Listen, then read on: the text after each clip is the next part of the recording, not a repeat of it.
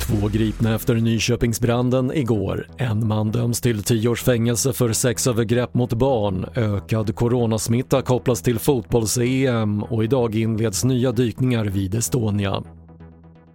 T V fyra-nyheterna börjar i Nyköping där två män greps i morse misstänkta för grov mordbrand efter branden i en skola igår.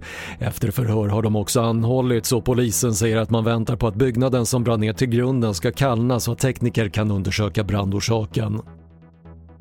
En sextiosjuårig man i Stockholm döms till tio års fängelse för flera sexövergrepp mot elva barn. Enligt domen ska övergreppen skett systematiskt och mannen som genomgått en undersökning som inte visar att han lider av någon allvarlig psykisk störning ska betala skadestånd på totalt mer än en miljon kronor.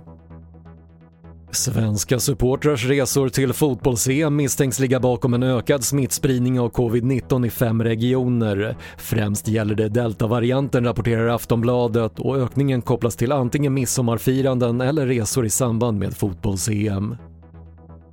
Och nu inleder Sverige tillsammans med Estland och Finland nya dykningar för att undersöka hur tidigare okända hål i skrovet på Estonia uppstått. Hålen uppmärksammades i en dokumentär förra året och kan ge förklaringar till varför Estonia sjönk. Jag hoppas att vi kan tala om hur de här hålen har uppkommit och när och vilken påverkan de kan ha haft.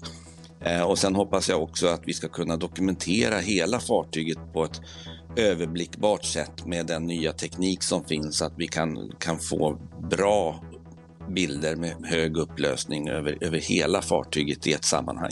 Det sa Jonas Bäckstrand på haverikommissionen och det avslutade senaste från T V fyra-nyheterna. Jag heter Patrik Lindström.